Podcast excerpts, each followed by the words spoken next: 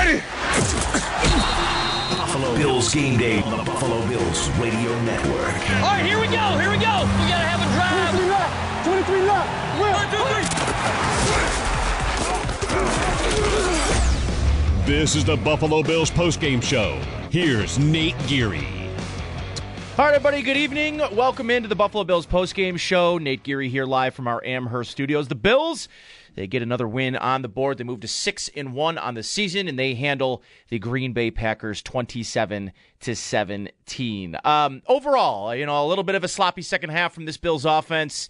Uh, I thought it was a really strong first half. They, uh, you know, they go three and out on the opening drive and then score four straight possessions offensively came out of the second half and you know they only get three points in that second half. It felt like after that first half the bills could have scored uh, you know 40 or 50 points against that green bay defense. But credit to green bay they came out of the locker room a little bit more focused played a more physical brand of football. And for those that were watching the game at home you know you saw uh, matt lafleur the Green Bay Packers head coach speak with the reporter from NBC coming out of the half, talking about wanting to play more physical in the second half, wanting to put up a better fight. And I thought that they did that in the second half. So, uh, you know, credit to them, credit to Green Bay for you know, slowing things down offensively for the Bills. But a lot to take from this game. Um, you know, I think first and foremost, the defense a little shaky against the run. Maybe the first time this season they've looked shaky against the run, the number one run defense in football. At times, especially on that first offensive possession for Green Bay coming out of the second half, really got gashed and, and just some large running lanes, and uh, they moved right down the field. Luckily, the Bills were able to hold that drive up and Green Bay settled for a field goal. Um, we're going to get to some phone calls. We've got Sean McDermott who's coming up here. We're going to get to the locker room. We've got a lot to get to. Uh, before we take a quick timeout, before we hear from head coach Sean McDermott, let's uh, get a quick check of the Skyworks stats of the game. Skyworks Equipment Rental, building America from the ground up. Visit Skyworks LLC.com. And the, uh, for this game, Josh Allen finishes 13 to 25 just 218 yards, two touchdowns, two interceptions, both of which came in that second half. He was also sacked twice in this game for a total of two yards and a 75.1 quarterback rating. Devin Singletary, he finishes with the lion's share of the carries today, 14 for 67 and a 4.8 yard per carry average. As a team, the Bills rushed 27 times for 153 yards, well over a five yard per carry average. Isaiah McKenzie added that touchdown on the ground early in that first half. James Cook got his most extended look today at the Bills' backfield. He finished with five carries for 35 yards, but it was the 41 yard catch that he had late in that second half that I thought really stood out to me for James Cook. Stefon Diggs finishes for six catches, 108, 108 yards, and a score on eight targets. Gabriel Davis adds two for 35 on seven targets, so a bit of an inefficient game for Gabriel Davis. And Dawson Knox finishes two catches for 10 yards. He had the first touchdown of the game. On the other side, Rodgers, a bit of a shaky start. I mean, only had 74 yards going into that fourth quarter, 19 to 30, 203 yards, two touchdowns, an interception, and a 91.4 quarterback rating. It was the run game, though, for Green Bay that I mentioned, especially to start that second half. 31 carries as a team, 208 yards, and a 6.7 yards per carry average. Definitely not a great number, a great stat for that Bills rush defense. It was led by Aaron Jones. He carried the ball 20 times, 143 yards, 7.2 yards per carry average. A nice day for Aaron Jones. And A.J. Dillon finally started getting going as well. 10 carries for 54 yards in that game. Romeo Doubs really was kind of the, the bell cow, at least in terms of pass catchers. He finished this game 4 for 62 and a score. And just a couple of quick notes on some team stats from this game. It was kind of a weird game. Overall, Green Bay finished with a uh, with more time of possession in this game, 33-48 to 26-12. Uh, eight penalties for Green Bay, 8 for 58, 4 for 35 for the Bills, rushing 208 compared to the Bills 153. Green Bay was 6 of 12 on third down. The Bills didn't face a whole bunch of third downs in this game. They went 2 for 7 though. Not a total not a really great number. Total plays, Green Bay finishes the game with 63 compared to the Bills 50 I'm sorry, uh, to the to the Bills 54. We're going to take a timeout on the other side. We're going to hear from Bills head coach Sean McDermott. We'll get you uh, to your phone calls as well. So if you want to give us a call 803-0550, 1-888-552-550, want to get your thoughts on the second half performance, what went wrong, what you'd like to see, you know, kind of better as they um, they face a uh, division opponent next week against the New York uh, the New York Jets coming off of a loss to the New England Patriots. More on that and this game as well here on the Buffalo Bills postgame show. This is the Buffalo Bills Radio Network.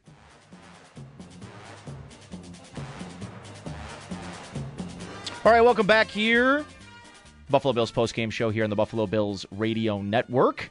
Nate Geary here. The Bills They finish off the Green Bay Packers, who, by the way, fall to three and five on the season. The Bills move to six and one on top of the AFC. Once again, they beat Green Bay 27 to 17. And uh, we're going to hear from head coach Sean McDermott here in just a few moments. But it's now time to get the Serve Pro of Central Buffalo's first response from the fans. Serve Pro of Central Buffalo's Team Luzzy responds first and faster to any size disaster. Visit teamluzzy.com. Let's grab Mark in Buffalo. Mark, you are on the postgame show. Welcome, Mark. Hey, Nate. Uh, big fan over here. Mark Goodwin over here from Buffalo Eats. Uh, just wanted to ask you, you know, I'm coming back from the game. Josh Allen so electric. Is he the best Madden player since 2004, Michael Vick? I'll hang up and listen. Thank you. Love you. Thank you, thank you, Mark. Yes, cousin Mark. He can say he loves me because he's my cousin. So, um, but yes, uh, to to answer your question, I feel like first of all, it's a it's a, it's a good question because Michael Vick is the greatest Madden player to have ever played. Um, he's probably pretty close. I feel like Madden probably has not given Josh Allen the love and the ratings he's quite deserved. I got the feeling he's got a Madden cover in his future, maybe next year, probably, right? I mean, so if he's got the Madden cover next year, he's going to be in the 99 club pretty soon. I mean, the fact that he's not now is a little stunning to me. So, yeah, I, I, I would say since Michael Vick, that's probably right. Um, 803-0550, 1-888-552-550 are your numbers to call. Again, we're still waiting on Bills head coach Sean McDermott, so we'll grab a couple more phone calls while we wait. And let's go to Rich. Rich, you're on the postgame show. Welcome, Rich. Fun game to watch. I mean, it just felt like we let Green Bay hang around. Um, kind of perplexed on uh, on our defense. Truthfully, I mean, Green Bay has no receivers. I felt like they should not have played as close as they did. Um, we should have totally shut them down. Love our offense, love our defense, love our team. Just don't understand how how, how we just totally right from get just just lock them down and go from the kill. Yeah, thanks for the call, Rich. Um, I don't know. I mean, defensively tonight, I, I think there's probably a couple of things that they're going to need to clean up, and I and I think really all of them exist on the defensive line, and we just have not yet this season, at least through you know seven games, through six games going into tonight, we we hadn't really seen that defensive line get overly aggressive and lose some of their gap integrity and, and giving up uh, bounce back and run lanes on the backside. And we saw that, I think, for the first time. And uh, again, most notably on that first drive of the second half from Green Bay, where they just really torched the Bills um, on the ground. But listen, I mean, at the end of the day, Aaron Rodgers finishes with you know 203 yards on on 19 completions. Um, and, you know, did they get going in the running game? Sure, they had 200 yards on the ground. That was the most the Bills have given up all season, and the yards per rush number wasn't great at 6, 6.7 yards an attempt. But I think overall, the Bills still held this team to 17 points. They got the turnover. Rodgers does not throw interceptions, so they got the turnover there. Was it the cleanest and best performance? No, probably not. But that, I think one of the things you got to recognize, too, in this game is that is a desperate – desperate football team. I mean, at three and four, um, kind of watching their season fizzle away, coming out in that second half, they were motivated um, to make it a football game. And, and listen, you can say that the Green Bay Packers are a bad football team. I'm not sure I'm willing to go to bad football team. I, I don't think they're particularly good, but they still have a walk off the bus first ballot Hall of Famer in Aaron Rodgers, who played much, much better tonight than he has in the, over the last couple of weeks. And, you know, you saw that deep throw down uh, in the end zone in the second half. Um, I'm not going to even lie to you. I don't know the name of the receiver that made that catch, which probably tells you everything you need to know about the receivers um, catching passes right now from Aaron Rodgers. But having said that, you know, 17 points. I know they gave up 300, almost 400 yards in this game. They they gave up 17 points and they won. I, I'm I'm not going to maybe overreact to their first difficult performance, especially against I, what I think is can be when they are you know firing on all cylinders. The Packers can be one of the best run teams in the NFL. I mean, Aaron Jones is a stud. Then you go from Aaron Jones, their RB two AJ Dillon, who has not really gotten off yet this year, uh, had his best performance of the season as well tonight. That that's a hard duo in the backfield to slow down in Green Bay, uh, and for the most part, they've been down all season. They really I thought they stayed very committed to the run. And, and frankly, guys, and, and Rich, I think this is something to consider as well, is they really gave and showed Aaron Rodgers a lot of respect tonight. They stayed in two high safety looks, even though they were gashing them on the ground. What they didn't want to do is let Aaron Rodgers take the game. And and listen, all of us were talking about it on Twitter. It kind of felt like the Packers were running out the clock on themselves, um, and they came back closer in that second half. But if they hadn't run out the entire third quarter by grinding it out on the ground, if they could just do anything through the air, they might have had a better chance to, to close out that game to make it a better game. But yeah, overall, not the best performance from this defense. But I, am not here telling you I'm worried about them or or thinking that they're not going to bounce back, especially next week against a banged up Jets offensive line. I mean, they're down Alijah Vera-Tucker and Mekhi Becton, and so I, I I am not quite worried yet that the first game that they've given up, you know, more than 200 yards. Heck, this might be one of the first games they've given up more than 150 yards on the ground. So uh, overall, this is still a very stout defense in the middle. It was not DaQuan Jones' best game, but he is really the thing that flows in this run defense and why their run defense has been so good this year is the acquisition of DaQuan Jones. So until this becomes a, a thing where you know multiple weeks they're they're starting to get dominated line of scrimmage. I'm not going to look too much into this other than it was a good game by that uh, running back field in Green Bay. Let's go to Mike. Mike, you're on the uh, post game show. Welcome, Mike. Hello, how are you guys doing tonight? Good. Uh, two things. Uh, the first thing um, I wanted to talk about James Cook. Uh, I think uh, him and Devin Singletary could be a great one-two punch. I I thought uh, James Cook had a great game tonight. Um, I, I'd like to see him get more sprinkled into the offense, and I think that will happen. Um, and the other thing is uh, the first touchdown that Diggs had, uh, that he was already down in the end zone, and the guy just threw him again. That should have been a flag right there. Uh, but I'll I'll let you uh, talk about everything I said, and uh, thank you for having me on. Yeah, thanks for the call, Mike. Yeah, listen, I this is the first time this season that James Cook has piqued my interest and likely the interest of this coaching staff enough to give him more carries. He earned it tonight. He, to me, I said this in pregame to, to my co-host Jeremy White in the, uh, th- this afternoon. I almost said this morning, but th- this afternoon on pregame is this would likely be the show us that you can do it game Otherwise, we're going to make a trade for someone who can. And I thought that James Cook did just enough tonight to maybe have this team, have Brandon Beane punt on making a trade for a for a running back. Now, will they make a trade? It's very possible this team still makes a trade and maybe they go out and they they add a safety or they they add an offensive lineman. But uh, we'll we'll kind of see what happens. We're actually going to cut to the locker room now because we have Matt Milano who is now there. So it's brought. To- Hey everyone, Boomer Esiason here. The NFL draft is behind us, and your favorite team is now gearing up for week number one. The free Audacy app puts you right in the middle of the pro football conversation with the biggest sports radio stations from across the country. The local voices who know your team the best, giving you their unfiltered takes on the current state of your squad. It's always football season right here on the free Audacy app. By Buffalo Labor's Local 210. Surprised at how they kept running the ball, even though you guys were up by three scores at that point. They just, and they were having success, but they were, you know, down by 17 at that point, and they kept getting yardage in the run game. Yeah, a little bit. I was expecting them to throw the ball a little earlier, um, but I think they were trying to manage the game, keep the ball out of our offense's offense's hand a little bit. So they stuck with the run. It was working for them, but they were down 17 at that point, so it didn't work out. How much of a relief was it to finally get that interception? How much of a relief was it to finally get the interception when you've been so close a few times earlier? It was. It was a great relief.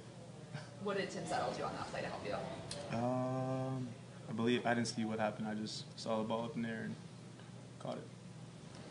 There was a stretch last year, mid-season, when you guys were getting run on, and it was an issue. Uh, are you concerned tonight that it could become an issue again? Nah, we got to go uh, check the tape, see what was happening, see who was out of their gap. I know I made a couple of mistakes, uh, a few of those runs that I got to be better on, but we'll get it. We'll get it corrected. This team has the highest standard defensively, number one in the league for two years. So anything like that bugs you, doesn't it? I mean, yeah, we'll get it. We'll get it corrected. What did they do to kind of block up a couple of those plays where they hit you guys on some deep ones? Because it looked like they were they moved the pocket on the one that I saw they rolled Rodgers Yeah. into the pocket. But what were some of the things they were doing to kind of keep your guys' rush at bay a little bit? Yeah, they were moving the pocket a little bit. You saw on that deep one they scored on at the end of the fourth quarter there. Kind of got out, um, bought some extra time, and made a good throw. Hard on the defensive backs, but we got to do a better job of containing that as a front seven. What about losing uh, Poyer for the last quarter? How how did that affect your defense? Uh, I think Quan came in and did a good job at it. I don't know. To be honest with you, I didn't even know he was out of the game.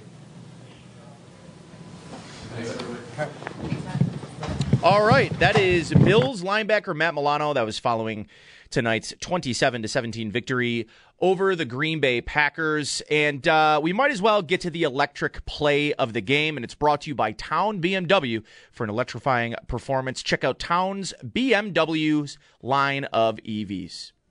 On The snap to Josh. Pressure. Runs to his left. Pointing traffic out. Going to keep it and run with it inside the 15, inside the 10, inside the 5. Gets banged down hard before he hits the end zone. He is knocked down. He is right back up. And they'll call it a Buffalo first down. He ran all the way down to the one yard line. A 20 yard scramble around the left side. So that play, that electric play of the game, once again brought to you by Town BMW for an electrifying performance. Check out Town BMW's lineup of EVs, and it was Josh Allen on that second drive of the game, the first scoring drive for the Bills on a third and fourteen. Does I mean does does what he does? Breaks the pocket, breaks contain, makes one move, puts the foot in the ground, gets a first down. Two plays later, the Bills would end on the first touchdown of the game, go up seven nothing, and they uh, they simply did not look back after that. So uh, there's your play of the game. We'll get to you. Um, we got a whole bunch more to get to over the next. uh, You know, hour and a half, two hours here or so here on the Buffalo Bills postgame show. Uh, we'll also continue to go to locker room. We'll get you player sound throughout the evening. We will bring you Stefon Diggs, but we have to edit it because he said a bad word, which you know is not unlike Stephon Diggs. He's a very fiery competitor. He had, let's just say, he had some words for Jaire, Jaire Alexander, the Green Bay Packers, uh, you know, cornerback, who's a very, very good player. I mean, one of the best top 10 corners in all of football. And although that the Bills, for the most part, did what they wanted to do offensively in this game, I mean, it started from the very beginning. You saw Stephon Diggs in the tunnel coming out um, right before the game started, jawing with Jaire Alexander. You saw Rasul Douglas kind of take a late tackle on Stephon Diggs in the end zone after his touchdown. Um, so yeah, I, I think it's it's it's good. It's good rivalry. I, I was surprised. I mean, these two these are two teams. You know what? I was gonna say there's two teams that don't really play each other. Stephon Diggs probably has a pretty extensive history with uh, the Green Bay Packers, who I think he has now scored in six consecutive games against the Green Bay Packers. So, you know what? Now that I, I talk it out loud, it kind of makes a little bit of sense. But I also saw, I mean, Gabriel Davis got the personal foul 15 yard penalty on Alexander late in that fourth quarter, give him a little extra bump after the whistle. Um, so there was certainly some bad blood between these receivers and these defensive backs um, of the Green Bay Packers. Um, we're going to maybe get a legal ID here. Uh, let, let's let's pause 10 seconds so that the stations across our network can identify themselves uh, before we get to Coach Sean McDermott. So pause 10 seconds for station ID. This is the Buffalo Bills Radio Network. Sports Radio 550 WGR Buffalo and WKSE HD2 Niagara Falls, Buffalo, 98.5 FM. Always live on the free Audacy app. Okay, we're still waiting on head coach Sean McDermott. We're not going to go anywhere. In the meantime, we're going to take some more phone calls. We got a bunch of people waiting patiently on hold. Let's go to Brian. Brian, you are on the postgame show. Welcome, Brian. Hey guys, uh, a couple observations that maybe are under the radar. Uh, I, I really liked how the Bills coaching staff has coached um, angled uh, kickoff. It, you know, generally yes. they've gotten pretty good at that, and it, it forces the opponent to carry it out, and they don't ever get back to the twenty. If Matt if Matakevich makes that tackle there on that long one, they ended up getting a block in the back Yep. or a hold anyway. But uh, that's a nice bit of coaching there. I saw. Um, I love Jordan Phillips, man. He hits like a wrecking ball. I mean, a couple times a game, he'll just explode through the line, or he'll he'll chase plays down. Got to give it to him. And uh, I just think uh, Allen kind of forced stuff a little bit. Mm-hmm. You know, throwing across his body, throwing late. Uh, he he said so uh, after the game. I, I kind of like 242 left. I wish the Bills would have went four wide there instead of running that tight formation bootleg. Um, I, I, I kind of wanted a shade of maybe 2020. I wanted to see four wide, empty set, and just let uh, Allen gun there and uh, get one more first down. Uh, other than that, love that James Cook got snaps in the middle of the game, not uh, not not when it's garbage time. Perfect. Yeah, thanks for the call, Brian. I appreciate you. Um, yeah, no doubt. I, I do want to make a note on the special teams thing. I saw a, a stat recently about how the Bills' kickoff uh, coverage units, whether it's, I, th- I think it was specifically kickoff, that they are like far and away the most productive and efficient kickoff coverage team in football. When they allow people to return the kick, they do better than every all 31 other teams at holding them to uh, field position under the 20 yard line. I mean, they are as good as it gets in the NFL. A quick note here, uh, you know, we heard obviously during the Matt Milano uh, press conference um, that you know Jordan Poyer went out of the game, and Alaina Getzenberg of ESPN, she covers the Bills, is reporting that uh, Jordan Poyer after the game said, hopefully the MRI tomorrow is positive. He did say that he felt a pop and that it is different from the injury he sustained in camp. So, um, hoping for the best there for Jordan Poyer. I got the feeling he'll play through whatever sort of injury he's got with his elbow, lock it up, throw a brace on there, and uh, and and play through whatever pain he's got to play through. The guy is an absolute warrior. I would expect nothing less from the team captain in the defensive backfield. But, you know, I, I think we, we've been talking a lot this week about the trade deadline coming up on Tuesday afternoon, 4 p.m. Eastern. And I think a lot of the discussions have been centered around the running back position, and rightfully so. I, I don't want to say that tonight just because James Cook had six touches and like 80 yards or whatever he ended up having in this game, that all of my concerns about the running back position are now answered. And now the Bills shouldn't trade for a running back. I, I maybe not there quite yet. Um, I, I think I might be looking at another depth safety, a veteran.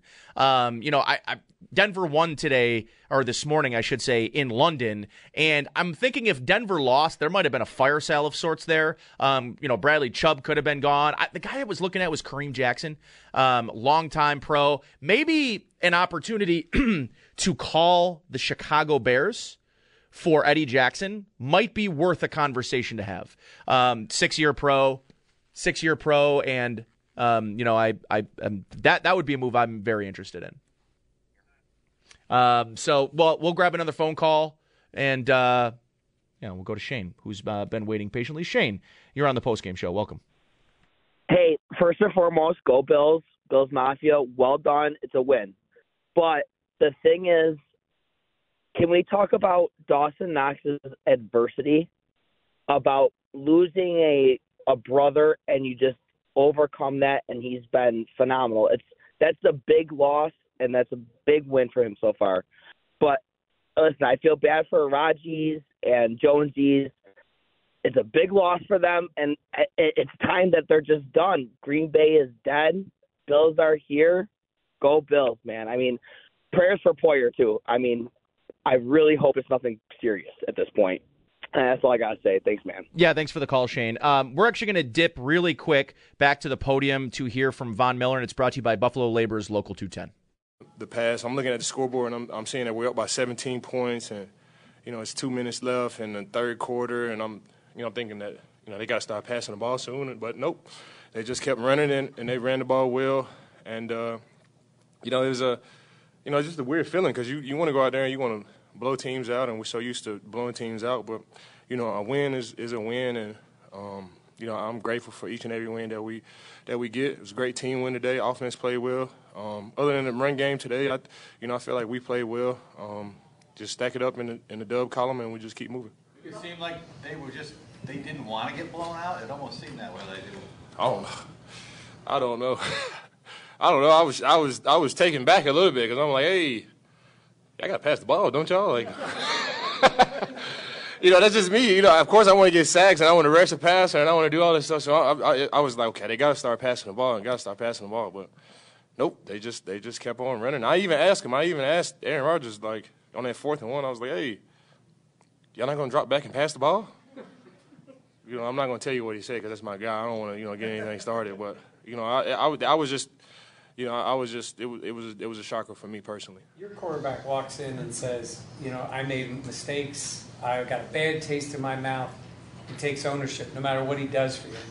Not every guy around the league, it seems, always does that. How important is it with the team when a guy like Josh takes that ownership when he doesn't think he played to his standard? You know, that's that's that's Josh, man. You know, he's a he's a true competitor. Um, you know, he wants to be perfect each and every time that he goes out there, and he did enough. He did enough to win for us today. You know, he made some great plays, ran the ball, played tough, um, found some open receivers in a stingy, you know, Packers secondary. You know, it's, you know, just the league. You know, you you want to go out there and play, you know, great games, but at the end of the day, it's all about dubs, and that's what we got today. Um, you know, I think you know by the last couple of games that we had, we're kind of spoiled. Like you just want to, you know, just you know put your foot on guys' necks and, and go for 40 points every game. But you know, the reality of it is, you know, you just want to get the win.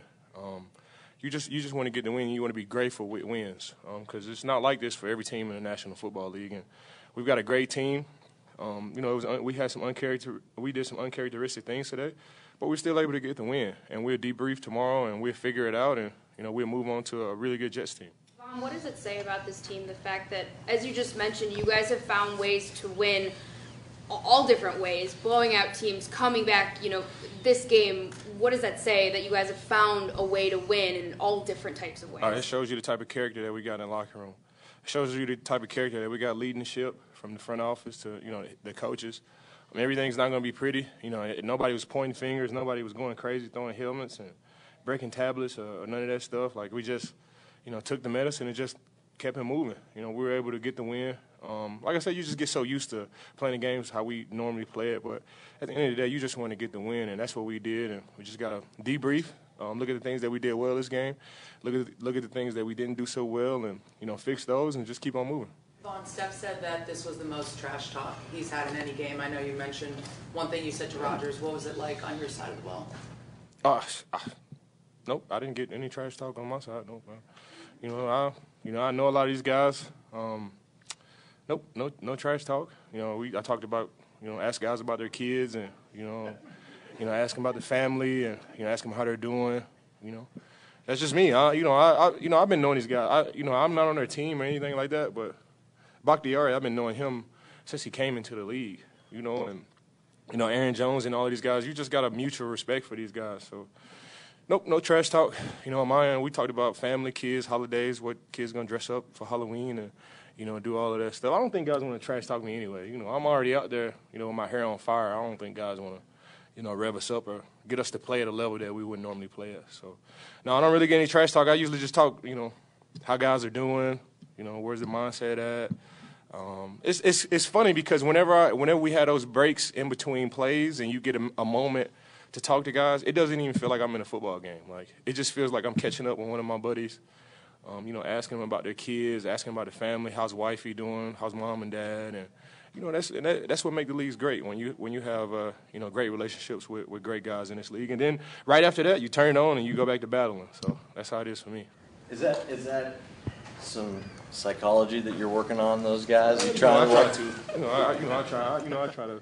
You know, work all my ways. You know, you know, those guys like to hold and stuff. So, you know, if I can soften them up a little bit, you know, that'd, that'd be good too. And, you know, but at the end of the day, man, I, I genuinely care for all the, all the colleagues, all of my colleagues around the NFL, um, especially the ones that you know I built relationships with. This is a this is a hard business. It is a hard business. It's, it's hard on the body.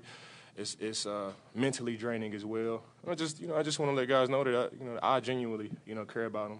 And then you just shut that off and go back to playing football. And what is Valor being for Halloween? If you're sharing. What is Valor being for Halloween if you're sharing? Oh, Valor's gonna be a baby chicken. Yeah, he's gonna be a baby chicken. You know, I got my my chicken farm, Greener Pastures chicken, and you know he's just gonna be a a little cute baby chicken. I don't even use that word cute unless it's talking about my son or like babies and stuff. I just started using it like probably a year ago when he was born. But when you look at him, it's just like, oh, he's so cute. You know, I never really said that until like I'm you know 33 years old. But he's gonna be a, a little you know cute baby chicken. What did you make of? I thought that was important. Sorry. what did you make of Tim Settle's game tonight? Oh yeah, Tim Tim played incredible. You know the crazy thing is, you know, you know, on a serious note, I'm focused on everybody's mindset coming into these games each and every week, whether it's the Green Bay Packers or whoever it may be. You know, I'm all, I'm all about positive talk. I'm all about um, positive self-talk and, and really speaking things in, into existence. Not just saying things, but actually having a wholehearted belief in the things that we say. And we watch the things that we say in and out the locker room, you know, I'm so sensitive to, to negativity, and you know, guys say we we not we can't do this. I'm quick to cut that off right there. And you know, back to Tim, you know, we came in on Wednesday. He was like, "Man, I'm gonna go crazy. I'm gonna get a sack. I'm gonna pop it off this week."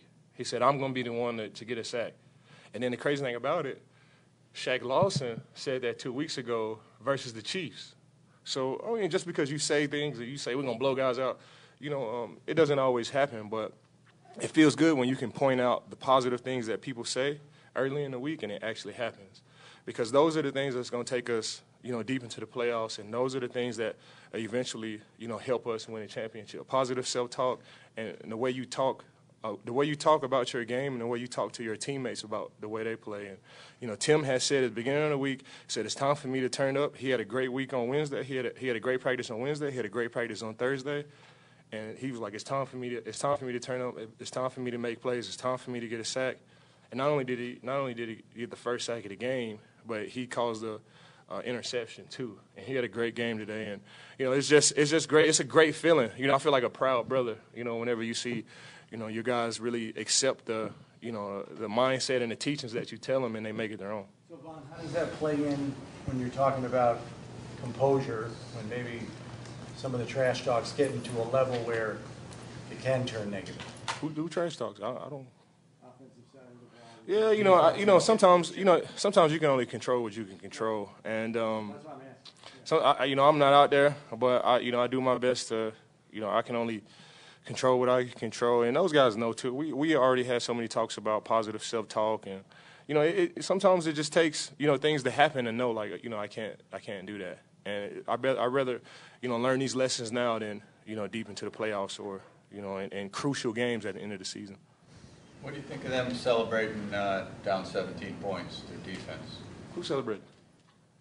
The Packers. They did when they got an interception. Run into the end zone. You didn't see That's that? what you do when you get an interception. Like it doesn't matter if don't No, that. You don't you know, in, in today's game, you know, today's game, that's just what you do. Whenever you get a turnover, like you run to the end zone and you take pictures and you pose and, you know, you celebrate. It's so hard to get turnovers as well. It doesn't matter what the score is. As a matter of fact, when when Matt Milano scored his, when he got his interception, I tried to run to the end zone, but then I was like, no, I'm just gonna curve it off, and you know, I'm, I'm gonna save my, I'm gonna save my energy for when it's time. So, you know, this it is a hard, it is a hard, very hard league. It's a very hard sport. And whenever you have success, you know, that's what you do. You turn it with your guys, and you never know. That could be the catalyst to change the, the game around. So, you know, whenever guys are making plays, like I'm okay with that. It just it just lets us know that we have to go make plays as well, and that's exactly you know what we did. They had their interception, and we followed up with a, another interception as well. Milano was so close to two picks. Uh, what did you think of his game tonight, and how excited were you for him when he finally got his? Man, that is the real five eight. You know, he he is the real deal. Um, you know, I, I knew a guy in Denver that wore the same number five eight, but this five eight here, the Buffalo Bills, is is the real deal, man. And I'm I'm so uh, it's it's an honor and a privilege to be in a locker room with a guy. I see the way he works each and every day. Um, he's a cool guy. Um, you know, I, I love hanging around him. And you know, it's it's all you know. It just it just means more when whenever the good guys have success. And you know, Matt Matt Milano is, is one of the good guys, man, and it's an honor and a privilege to be his teammate. It's an honor and a privilege to be all these guys' teammates, from you know Tremaine and Matt Milano and you know Tyrel Dodson and all these guys. Everybody puts their best foot forward, man, and you know whenever you get guys that have success like that, it, it feels good. Thanks, guys. Appreciate y'all. All right, that is Bills defensive end, outside linebacker, edge rusher, whatever you technically want to call him. Von Miller after the game. What man, what what an interesting interview uh, Von Miller is at all times, always. Um, just a, a beacon of positivity. Uh, you know, he's got some humor. He's got some. Uh, he keeps things light. And he always dresses, you know, a plus whenever he's on those post game uh, press conferences. But uh, yeah, I, I, I, and I, you could definitely hear in his voice. Uh, I mean, listen, the the trash talking that was going on in this game between the corners, the defensive backs, um, and these wide receivers for the Bills. Uh, I mean, it was it was on display early, before the game, during the game, and uh, of course after the game as well. And well, well, again, we will hear from Stefon Diggs, who had plenty to say, but it looks like he wasn't the the only one with plenty to say. Uh, Matt Parrino posted a video from the Green Bay Packers locker room of Jaire, Jaire Alexander saying. Hold on, let me, let me let me let me make sure I pull the the proper quote out. Quote: I told him he couldn't mess with me, and he a little boy. I don't know. I don't. It's, it's probably not advisable to trash talk Stefon Diggs before a game. Maybe like wait till afterwards or after you do something. But listen, at, at the end of the day, again, important to note, both of these corners, Rasul Douglas and Jaire Alexander, two uh, premier defensive backs, two premier corners in the league. Um, and Alexander is is right up there with top ten, top five guys in all of football, and uh, that was certainly on display tonight, no doubt about it. Um, let's go to the phones. Let's grab another phone call before we uh, before we go to coach, uh, head coach Sean McDermott, who should be joining us here. Anyone? Let's go to Josh. Josh, you're on the post game show. Welcome, Josh.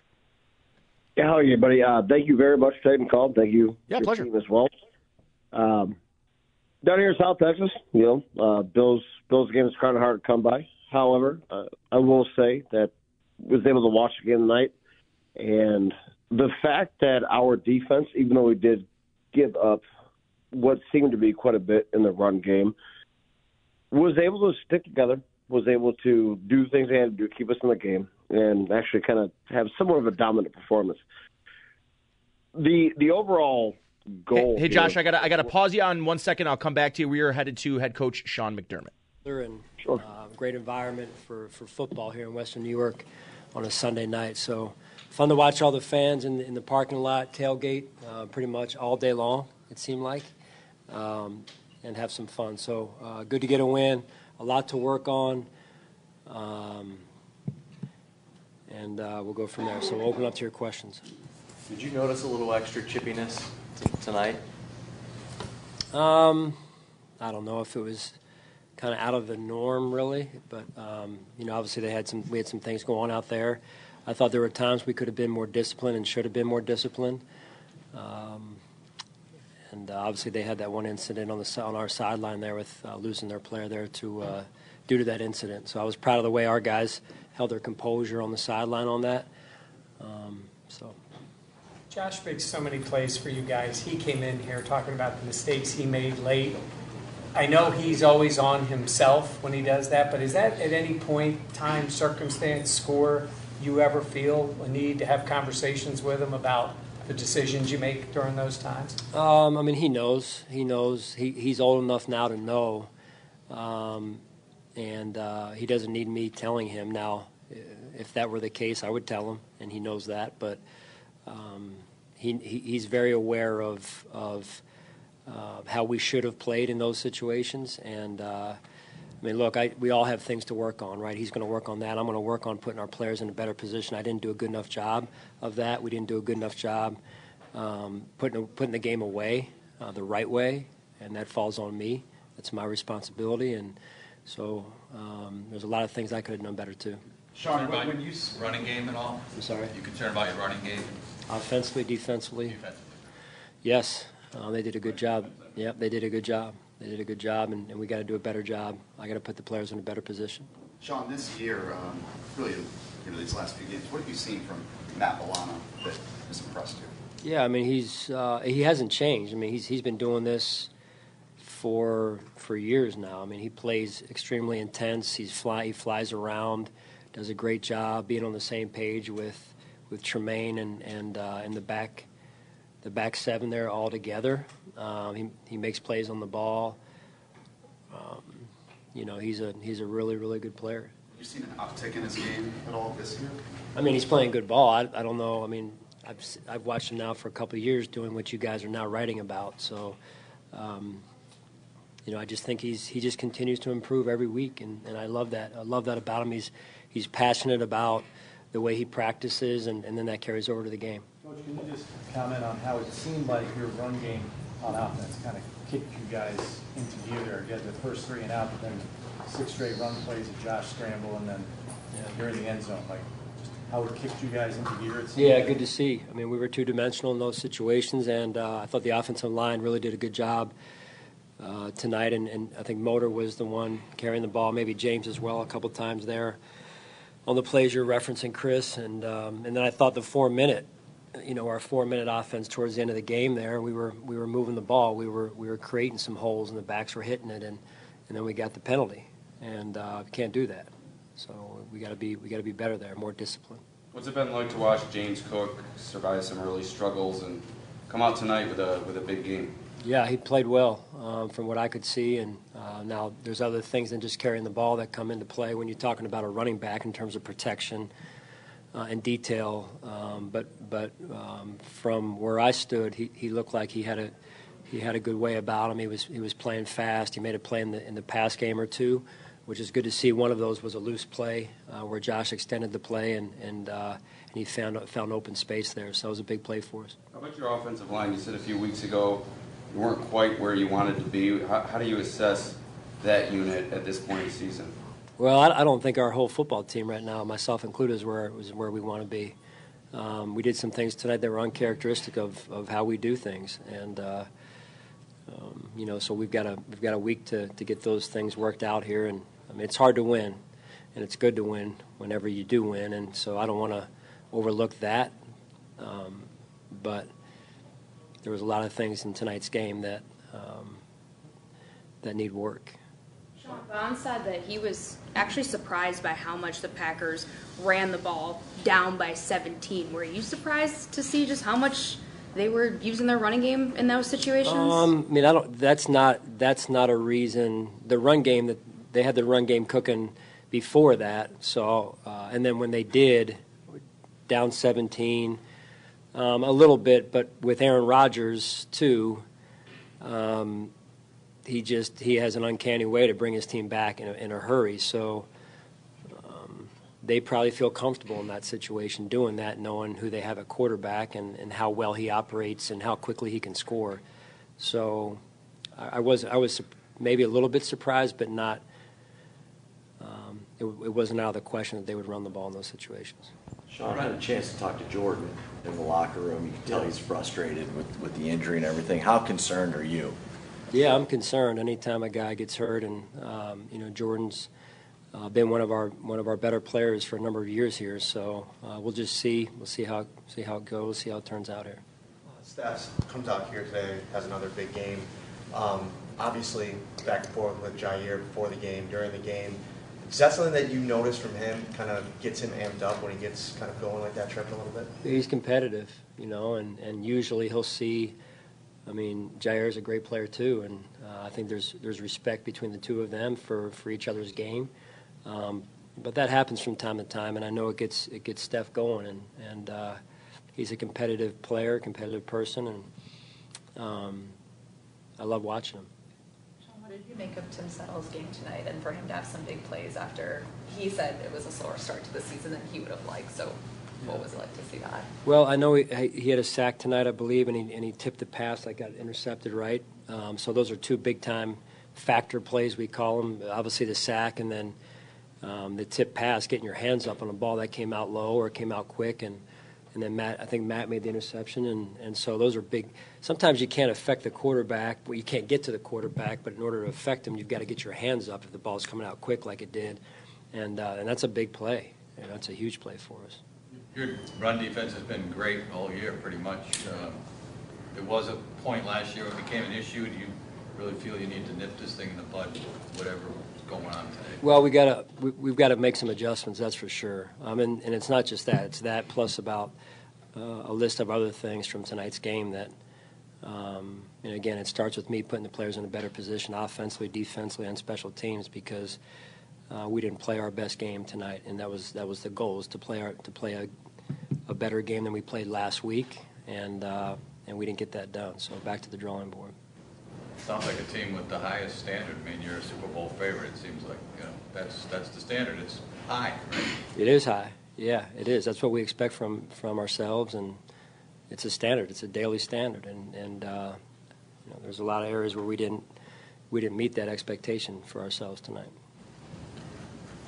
All right, thanks. All right, that is Bills head coach Sean McDermott. Uh, we're going to go back to caller Josh, who we kind of had a uh, split there on there for a second. Sorry about that, Josh. Uh, uh, go ahead, give give us what you had for uh, for the game here tonight. Thank you very much. Um, so just let's keep it short. Uh, going through listening to Sean McDermott. First off, I'm grateful that we have the coach that we have. He is phenomenal. He has turned this franchise around. You know, it's it's great. I've been Bills fan 32 years, seen the worst of the worst. What I really do care about is just Josh Allen being who he is and never stopping and never giving up. He is constantly putting himself in the forefront of everything just for the good of the team. And as it goes forward, I mean, it kind of pays itself forward as well. There is nothing that Josh Allen will not do just to make sure that this team, this community, the city, everything that we have makes us better. And I, I'm going to go on record and say I, I honestly believe that uh, I love Jim Kelly to death. I think that uh, this we, we are looking at the, the best quarterback that Buffalo has ever seen. So thank you. Yeah, thanks for the call, Josh. I appreciate it, man. Um, yeah, I mean, you're you're. I think your your commentary spot on. You know, he's he's a guy that that really every season, every off season, takes the time to work on something to make himself better, and it just shows. I mean, every year he just seems to take step after step after step, and um, tonight, I, and I think you'll hear. Well, on the other side, we'll hear from Josh Allen. Um, I mean, he's ticked off about this performance. You could hear it. It was short. He had short answers. Uh, he was not happy about his performance and some of the mistakes he made in this game. And uh, so, yeah, we'll hear from Josh Allen. That's on the other side here on the Buffalo Bills postgame show. This is Buffalo Bills football. Josh takes a snap, going to throw, goes to the end zone, and this one is caught. Caught for a touchdown. Let's see. It is Stefon Diggs. It is a Buffalo touchdown. That makes it four straight wins for the Buffalo Bills on a Sunday night as they move to 6 and 1 on the season after their 27 to 17 win over the Green Bay Packers on Sunday Night Football at Highmark Stadium. It was a bit of an off game for the Bills passing offense. Josh Allen hot and cold in this one. A great first half, a sluggish second half only 13 of 25, 218 yards in this game with two touchdowns.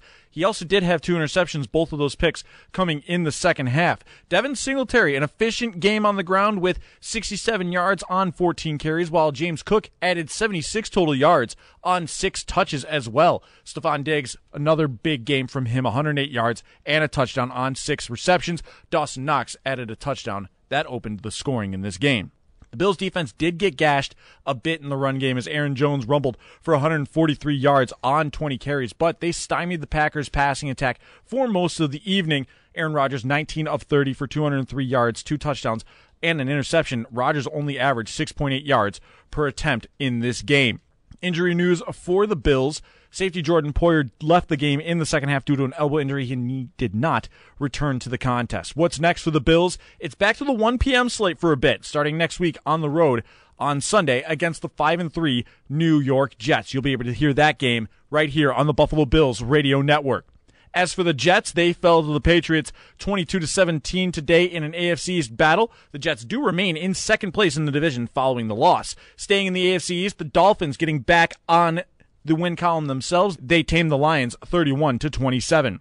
Elsewhere in the NFL, the Eagles stay unbeaten with a 35-13 win over Pittsburgh. The Seahawks stay atop the NFC West with a 27 13 win over the New York Giants. Atlanta holds on to first place in the NFC South thanks to an overtime win against the Panthers. Former Panther Christian McCaffrey with his new team had a passing, rushing, and receiving touchdown in San Francisco's 31 14 win over the Los Angeles Rams. This update brought to you by Independent Health, well beyond insurance. Learn more at redshirttreatment.com. I'm Derek Kramer for the Buffalo Bills Radio Network.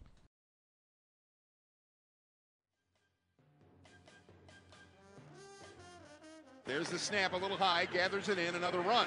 Motor Singletary, good yardage, gets through the line of scrimmage, inside the 30, inside the 25, and finally hauled down deep in Green Bay territory at the 16 yard line, a 31 yard run. Welcome back to the Buffalo Bills postgame show here on the Buffalo Bills radio network. That was your difference maker of the game, Devin Singletary, and it's brought to you by Independent Health.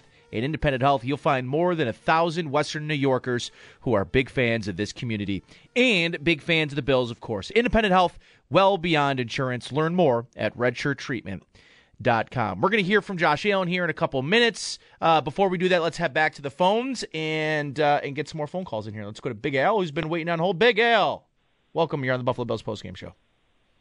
Hey, is this uh, Nate Geary on there? This is he. Oh, Nate. Hey, it's Alex. Um, I, I got to come clean about something. Uh, something happened when I was eight years old. I called WGR and they asked me a question about baseball. And they said, "Hey, um, how can what can happen where no fielder touches the ball, but you can get three outs?" So I was like a chubby kid growing up in Hamburg, and I had actually hit a home run, and I jogged the bases because there was no uh, fence, and the kid on second base didn't touch home plate. So they called the kid who was on first out and me out.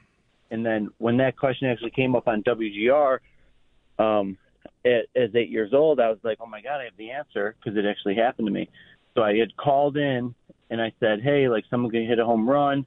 And then the guy in third base wouldn't touch home plate. And then like the guy in second, first, and Hey, Big Al, I, I, I, can't I can't give you the, the post game show to to tell a baseball story. Unfortunately, it's just you know, Bill Bill's game happened. Unfortunately, I, I, I apologize. Appreciate you calling in. Um, but yeah, I, I, I don't know. I don't know to what to do with that so much. So, um, yes, again, we are going to hear from uh, Josh Allen here in just a few moments, and we've got Stefon Diggs as well. He spoke with the media. The boy did he speak with the media after the game. Um, yeah, and so you know, and listen, you know, look looking through the rest of the statistics from this game and kind of players that stood out to me.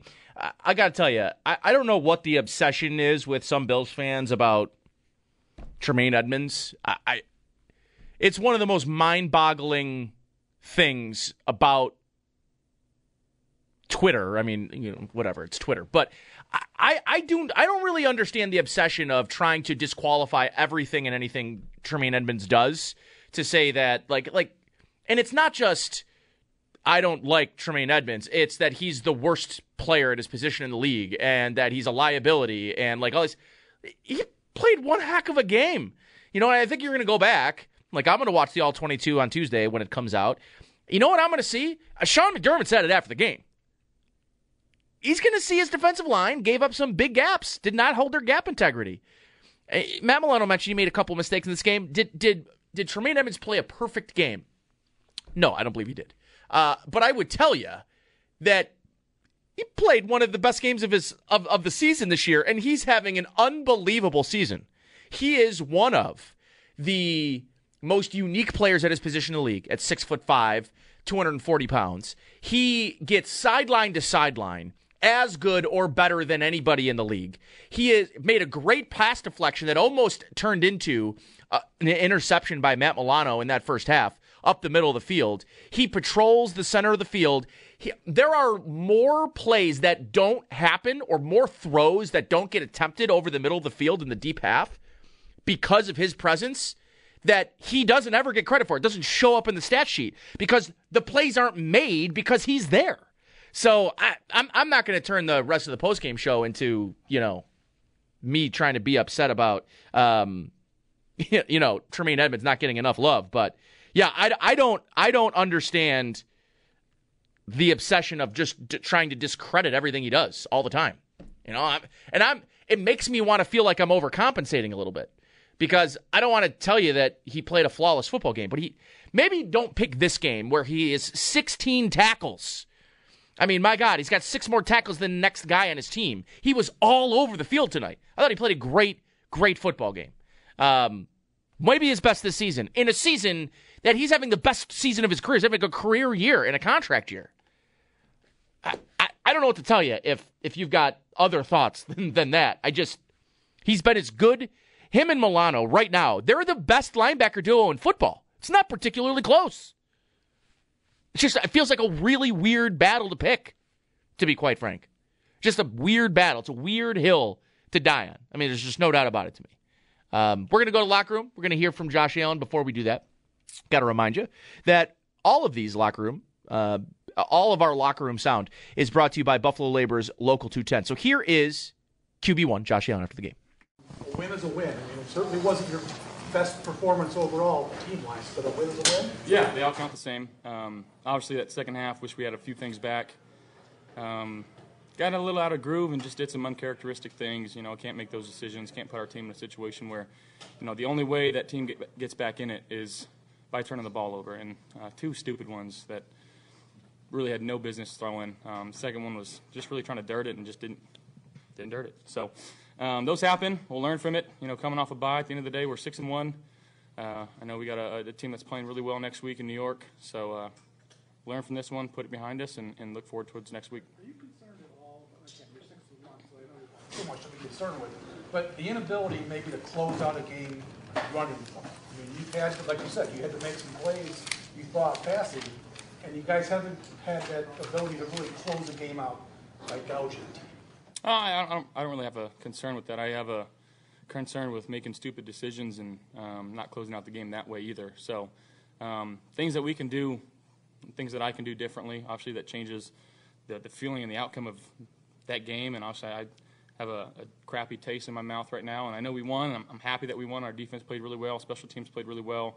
Uh, I thought we ran the ball really. There's a lot of positives. It's never as never as bad, never as great as you think it is.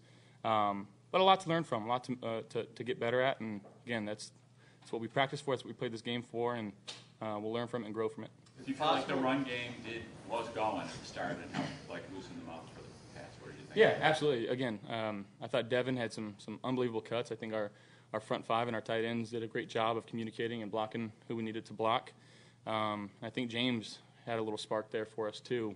Um, so, yeah, a lot. Like I said, there's a lot to be happy happy for for this one. Um, and, you know, it's hard to win this league, especially against good teams. So we'll, uh, like I said, we'll celebrate this one, learn from it tomorrow, and put it past us. Can you lose your edge a little bit when the other team kind of seems to just not want to get blown out? Um, I mean, you can. We shouldn't. Um, yeah, it's it's a tough, tough situation, tough feeling to go into that, and again, um, just some bad decisions on my part. Did you guys have to peel Stefon off the ceiling a little bit before this one? I mean, he was like even more amped than he usually is. Hmm. No, I mean that's that's Steph, and um, he shows up and shows out every single game, and um, you know we're we're lucky to have him. The, the type of leader uh, that he is, the energy that he brings to our sideline, it's second to none. So obviously there's there's times where we don't need it, um, but again I think it's it's always a, a, positive when you know you have to tell guys to, to calm down instead of to hype up. Could you take us to the first two touchdowns, Dawson and then the uh, Diggs one up the side? Yeah, Dawson was a just a naked. Um, you know, there's a defensive end there. Just try to uh, beat him to the edge, um, and two guys kind of peeled off Dawson and just kind of left him there. So it was a little flick. Then that second one, little outgo, uh, just trusting Steph on the route, and he made a you know heck of a catch there. And um, yeah, it was a, those are those are fun ones, um, especially Steph. You know, he, he's doing a great job right now with his route running, and uh, it's hard to kind of judge what he's doing out there uh, defensively. Um, so, yeah, it's Stefon Diggs. Were you aware of some past history with Steph and Alexander? I mean, they started pregame. Is there something that he told you that there's something there? Nothing that I know of. Um, you know, guys like to talk. It's part of some guy's game. Um, it is what it is, and uh, it's fine. You know, that's that's football. All right, QB one, Josh Allen there, following today's this evening's, like yesterday's. I mean, at this point, 27 to 17 victory over the Green Bay Packers. They moved to six and one on the season, atop of the AFC once again. Timeout, other side. We'll hear from Stefon Diggs. Everyone talking about the chattering between he and Jaire Alexander. We'll get his thoughts on that. That's coming up next. This is Buffalo Bills football. The Buffalo Bills take their fourth win in a row and move to 6 and 1 on the season, tops in the AFC with a 27-17 win over the Green Bay Packers on Sunday Night Football. It was a bit of an off game by the Bills passing offense. Josh Allen was hot and cold in this one. Great first half, a sluggish second half only 13 of 25 for 218 yards, two touchdowns, and two interceptions, both of those picks coming in the second half and seemed to leave a sour taste in Allen's mouth despite the win. I don't really have a concern with that. I have a concern with making stupid decisions and um, not closing out the game that way either. So things that we can do, things that I can do differently, obviously that changes the feeling and the outcome of that game. And obviously I have a, a, crappy taste in my mouth right now. And I know we won. I'm, I'm, happy that we won. Our defense played really well. Special teams played really well. I Thought we ran the ball really. There's a lot of positives. It's never as never as bad, never as great as you think it is. But a lot to learn from, a lot to uh, to, to, get better at. And again, that's that's what we practice for. That's what we played this game for. And uh, we'll learn from it and grow from it. Devin Singletary had a solid game on the ground with an efficient 67 yards on 14 carries, while James Cook added 76 total yards on the ground with six touches. Stefon Diggs, another monster game, 108 yards, six catches, and a touchdown In this one, Dawson Knox added a touchdown to open the scoring. The Bills defense did get gashed a bit in the run game as Aaron Jones rumbled for 143 yards on 20 carries, but they stymied the Packers' passing attack for most of the evening. Aaron Rodgers 19 of 30 for 203 yards, two touchdowns, and an interception. Rodgers only averaged 6.8 yards per attempt in this game. Injury news for the Bills. Safety Jordan Poyer left the game in the second half due to an elbow injury. He did not return to the contest. What's next for the Bills? It's back to the 1 p.m. slate for a bit, starting next week on the road on Sunday against the 5 and 3 New York Jets. You'll be able to hear that game right here on the Buffalo Bills radio network. As for the Jets, they fell to the Patriots 22 to 17 today in an AFC East battle. The Jets do remain in second place in the division following the loss. Staying in the AFC East, the Dolphins getting back on the win column themselves. They tame the Lions 31 to 27. Elsewhere in the NFL, the Eagles stay unbeaten with a 35 13 win over Pittsburgh. The Seahawks stay atop the NFC West with a 27 13 win over the New York Giants. Atlanta holds on to first place in the NFC South thanks to an overtime win against the Panthers. Former Panther Christian McCaffrey, with his new team, had a passing, rushing, and receiving touchdown in San Francisco's 31 14 win over the Los Angeles Rams. Scores around the league delivered by UPS stores of Western New York. Every ing for small business, all in one place. I'm Derek Kramer for the Buffalo Bills Radio Network.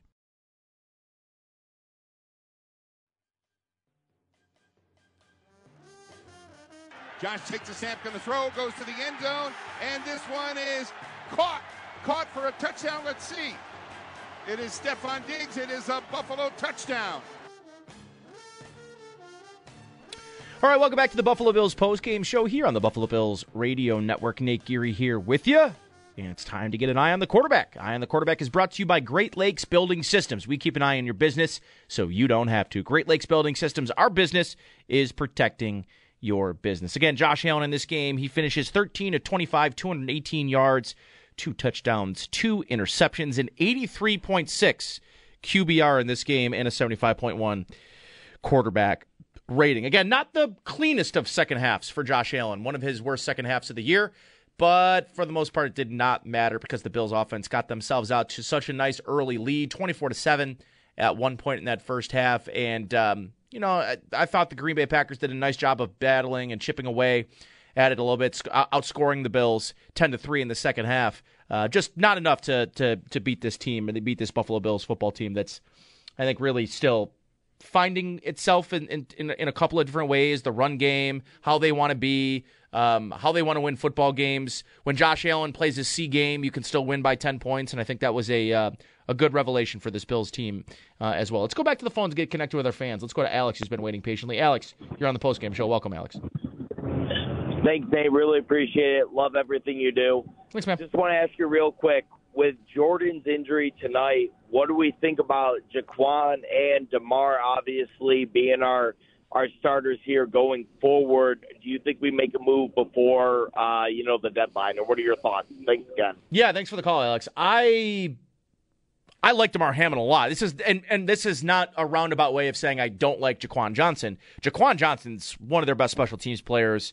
I feel fine with Jaquan if he's got to play the other safety position. Damar Hamlin's a starting safety in the NFL. Um, he's probably the future at this position. I, I, don't know quite exactly how I feel if if Jaquan is you know if for whatever reason Jordan Poyer misses extended time. Even if it's maybe less about Jaquan Johnson being in the starting role and more if a, if an injury happened to one of those two guys, Damar Hamlin or um, or uh, uh, Jaquan Johnson because then you'd be relying on a fifth string player and someone that you didn't start the season with, likely on your roster. So I think for me, I'm zeroing in on you know who is potentially available at, at the veteran as a veteran across the league. Um, you know, I, I know there's some names out there. I, Kareem Jackson had been the name that I was maybe most interested about before today's games, but with Denver winning, it, it might be possible that they're not looking to unload or potentially sell off any pieces. That would be the guy I'd maybe most look at uh, from Denver. He's a veteran. He's older. I mean, he's he's in his mid 30s, but I think he's a guy you could plug and play here in Buffalo. The other guy, I, I, I would be interested to know what this costs. I'd be interested to kind of know what Eddie Jackson costs in, in, in Chicago. Six year veteran. He's going to be a free agent next year, so this is more of a rental than anything else but he's one of the he's been one of the best elite safeties in football for for some time now. I would be given a call to Chicago to see what Eddie Jackson would cost. And you know, God, this is not me saying I'd rather have Eddie. Ja- well, I mean Eddie Jackson's elite level safety. He would take Damar Hamlin starting spot and move Damar Hamlin back into a, a depth role. But I'm okay with that. But I, I still, while saying that I'd like that move, I still, I still believe Damar Hamlin's the safety of the future for this franchise. So um, both are true in this instance. Thanks for the call. Let's go to Dan. Dan, you're on the postgame show. Welcome, Dan. Yes, um, I guess I just want to talk about the, uh, the struggles with the uh, Green Bay uh, with Green Bay's running game.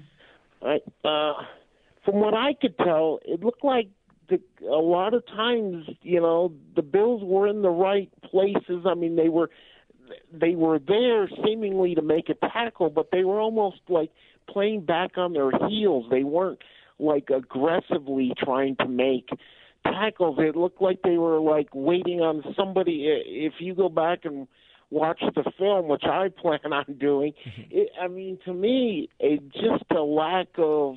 It's like they were uh, afraid of injuries, or they were hoping somebody else would make the tackle. And I think Bo- uh, Poyer, before he got injured, he missed he missed some tackles. You know, I mean, from what I could tell, he missed three key tackles in that game that that uh, that went for for long runs. And I don't know if he was injured before he actually went out or what the deal was with that. But uh, and then I guess there's Edmunds, and that's always the that's always the uh, the sticking point with a lot of Bills Yeah. fans I know. And from what I could tell, he's one of those guys. He's like Jack Lambert. I used to watch. Uh, football way back in the day, and Lambert was always one of those guys that everybody always used to kind of hype. But but then somebody pointed out to me, Lambert's just one of those guys that's always in the picture, and you know he's good for the TV because he's always right around where the action was, and he always got a lot of credit.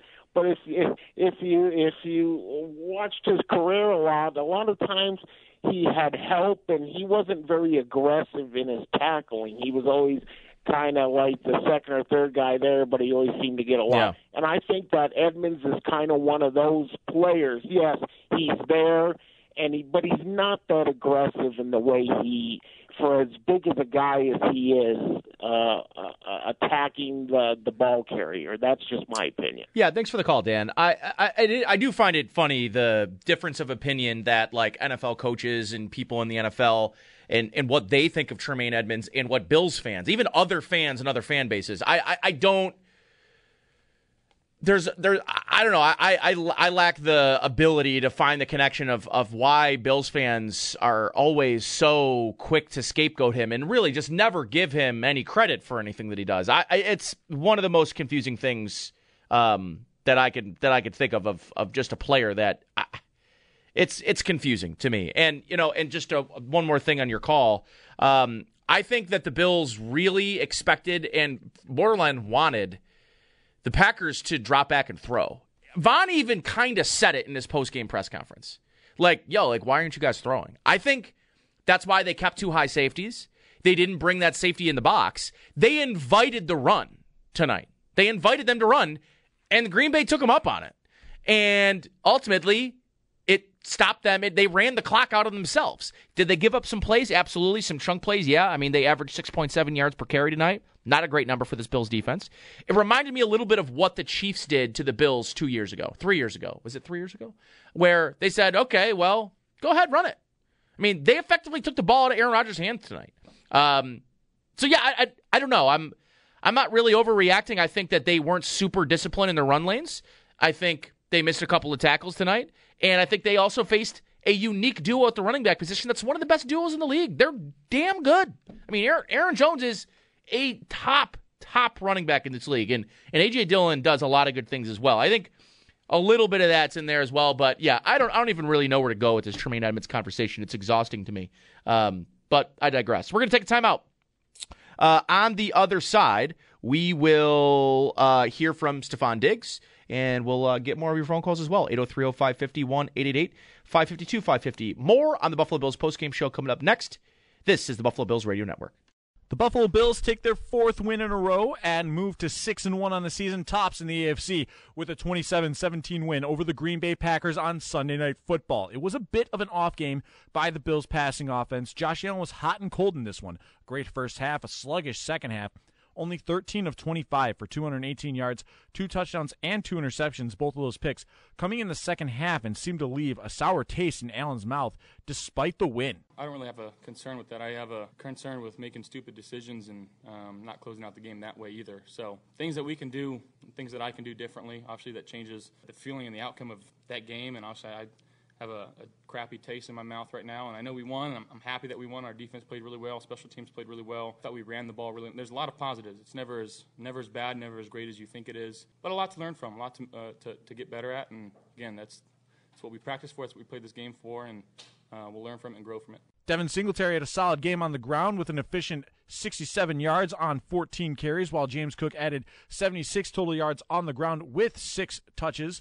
Stefon Diggs, another monster game, 108 yards, six catches, and a touchdown in this one. Dawson Knox added a touchdown to open the scoring. The Bills defense did get gashed a bit in the run game as Aaron Jones rumbled for 143 yards on 20 carries, but they stymied the Packers' passing attack for most of the evening. Aaron Rodgers, 19 of 30 for 203 yards, two touchdowns, and an interception. Rodgers only averaged 6.8 yards per attempt in this game. Injury news for the Bills. Safety Jordan Poyer left the game in the second half due to an elbow injury. He did not return to the contest. What's next for the Bills? It's back to the 1 p.m. slate for a bit, starting next week on the road on Sunday against the 5 and 3 New York Jets. You'll be able to hear that game right here on the Buffalo Bills radio network. As for the Jets, they fell to the Patriots 22 to 17 today in an AFC East battle. The Jets do remain in second place in the division following the loss. Staying in the AFC East, the Dolphins getting back on the win column themselves. They tamed the Lions 31 to 27. Elsewhere in the NFL, the Eagles stay unbeaten with a 35 13 win over Pittsburgh. The Seahawks stay atop the NFC West with a 27 13 win over the New York Giants. Atlanta holds on to first place in the NFC South thanks to an overtime win against the Panthers. Former Panther Christian McCaffrey, with his new team, had a passing, rushing, and receiving touchdown in San Francisco's 31 14 win over the Los Angeles Rams. Scores around the league delivered by UPS stores of Western New York. Every ing for small business, all in one place. I'm Derek Kramer for the Buffalo Bills Radio Network.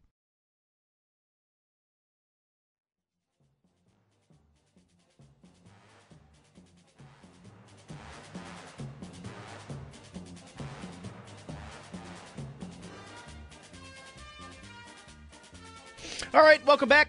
Buffalo Bills post-game show on the Buffalo Bills Radio Network. Nate Geary here. Got Zach Jones behind the board, answering phone calls. Speaking of which, 803-0550, 1-888-552-550 are your numbers to call. Before we take more phone calls, we're also going to hear from Stefon Diggs. But again, even before that, we're going to pause 10 seconds for station identification. You're listening to the Buffalo Bills Radio Network. WGR Buffalo, WKSE HD2 Niagara Falls, Buffalo, 98.5 FM. Always live on the free Audacy app. All right, as promised, uh, I would like to get a quick update and, uh, well, get a quick update from our guy, Stefon Diggs. If you watched the game tonight, he and Jaire Alexander shared some words that didn't stop in postgame. So here's Stefon Diggs, and it's brought to you by Buffalo Laborers, Local 210. So is there past history with you and Alexander from the NFC North days? Yeah, I guess. I mean, a little bit. I haven't really thought about it. You know what I'm saying? Because I haven't played the back. Before the game. Nah, uh, I wasn't thinking about it like that. Because, I mean, my opponent changes each and every week. As far as like, uh, I used to play them in the past, so it wasn't like something I anticipated him. I didn't anticipate that. I got to win. I got to win. It's not a. Uh, I don't deal with moral victories. I don't deal with one-on-one battles because this is not a one-on-one game. We're not out there playing seven on seven, and this is not one-on-ones. If that's the case, I'm by myself. But it's a team effort. You know what I'm saying? I got a dub. I feel like uh, at the end of the day, there are no more victories.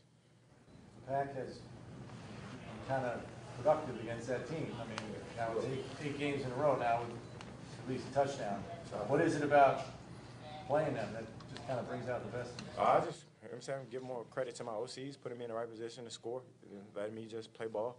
Uh, you know, I've been in the past. In the past, uh, you know, we used to play them twice a year too. So I guess I got one up that way. But um, I was a good team. They're a good team. They, you know, they were gonna give us their best shot, especially on Sunday night football. Um, and you know, it, it got into a little bit of a back and forth, especially with this game. Why I don't know. You know I'm saying? That's just how football goes sometimes. But uh, you know, that's that's, that's how it is. Was there more? Was there more talking in this game than usual? It certainly It's the seemed most like- talking there's ever been with another team. You know what I'm saying? Because I don't know why. It's, you know, we don't really do too much talking. You've seen us week in and week out.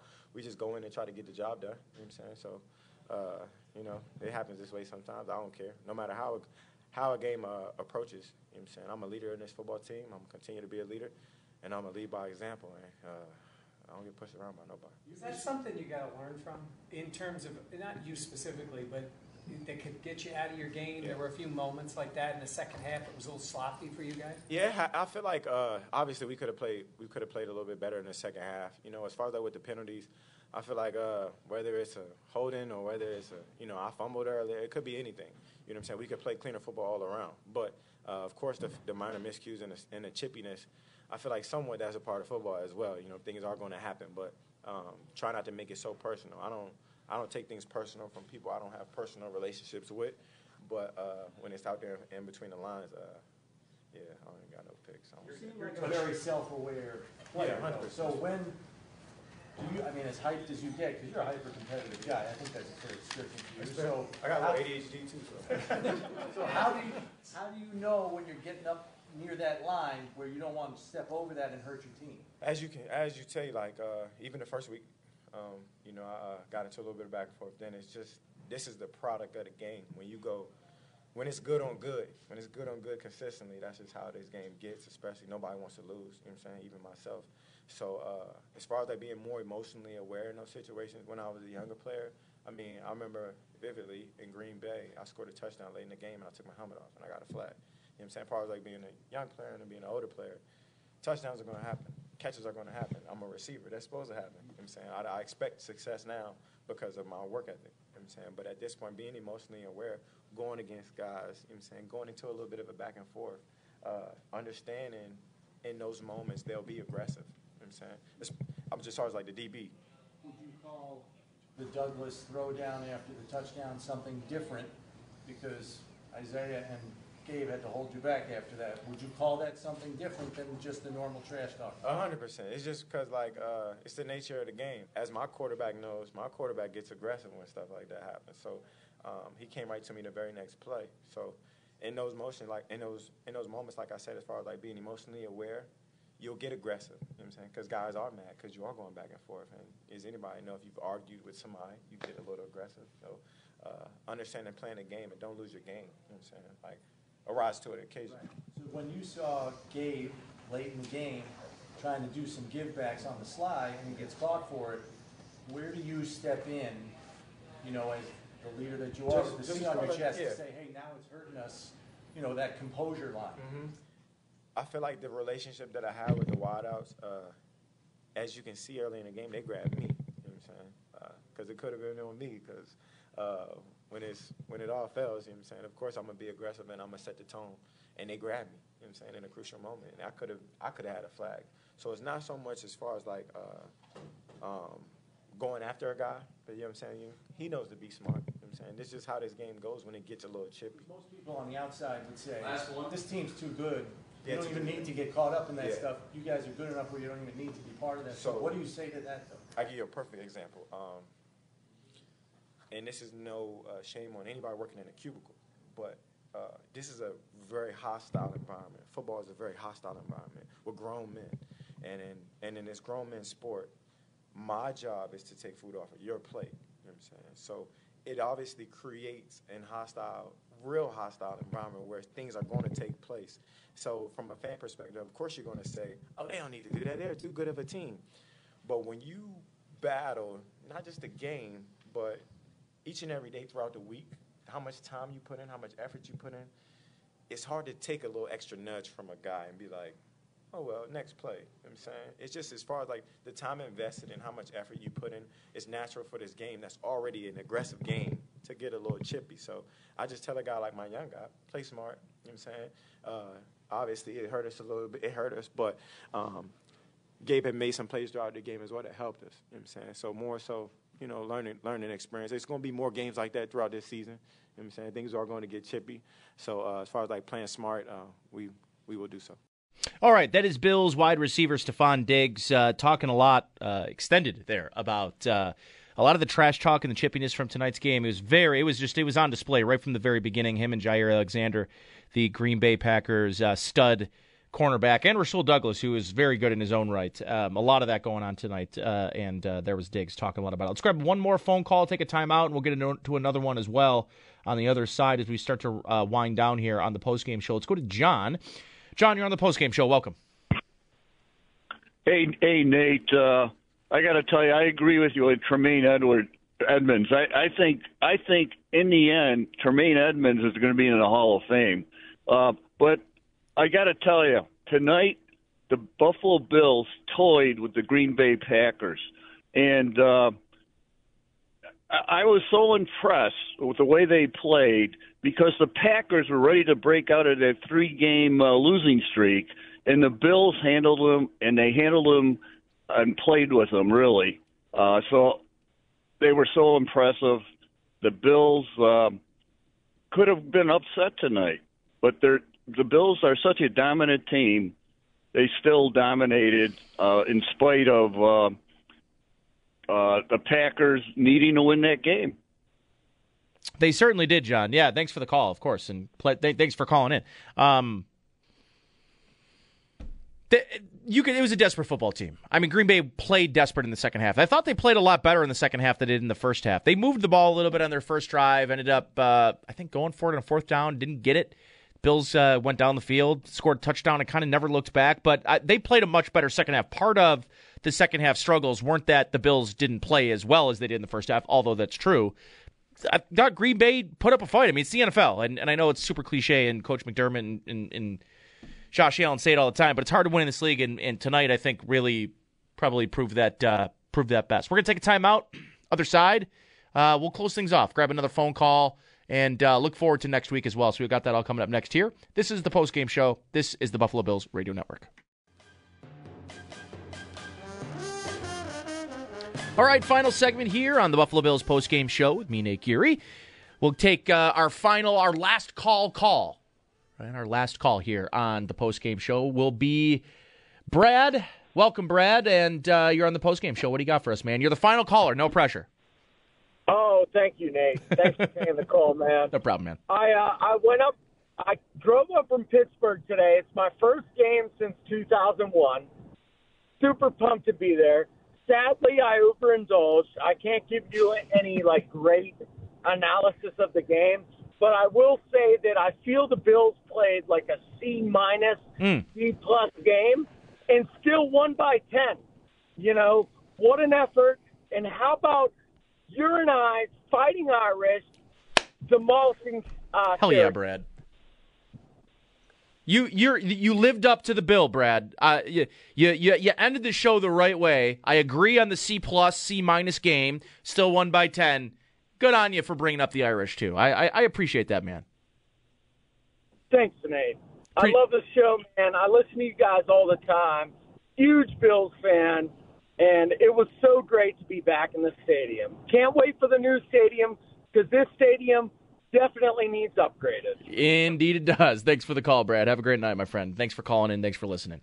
Yeah, um, I I think that's probably the best way to point it out. A C plus, C minus game, and you won by ten points. And in the NFL, there's not a lot of double digit victories each and every week. The Bills have more of them than just about anybody else in the NFL. Um, looking back, uh, looking forward to next week, the Bills will face the New York Jets, who are coming off a bit of a difficult loss this week. Um, they lost um, earlier today, one o'clock kick. New York Jets. I watched part of the first half, and then I was like, "Why am I watching this? I'm just going to turn on Red Zone." This is terrible. I mean, both teams. Listen, the Jets are much better. They have they're good defensively. They're good at all three levels. Um, Sauce Gardner is good. You know, Carl Lawson's looking like he's back to 100% as well. Um, but my God, Zach Wilson, what is. Zach Wilson might be on bench alert this upcoming week on Sunday when he faces the Bills. If, if the Bills, I, I think it was Joe Flacco was uh, inactive. I would be willing to bet Joe Flacco is very much active this upcoming week. Now, I, I don't believe he's going to get benched before this game, but again, just three interceptions. They just they they struggled to really do anything offensively. They're missing Breece Hall badly. I want to point out their offensive line is I mean it's it's makeshift at best. But my God, I mean just can't get the hands in the balls uh the, can't get the ball in the hands of their playmakers. Elijah Moore is is going to retire soon at this at the rate that he's going right now. Um so yeah, uh, the uh, Jets team that's 5 and 3, second place in the AFC East. I don't view them necessarily as a threat, but even when the Jets were very bad and the Bills were sort of ascending into a really good football team, they played good games. They they've always played good games. They've, the last game that Josh Allen did not throw a touchdown in was against the New York Jets.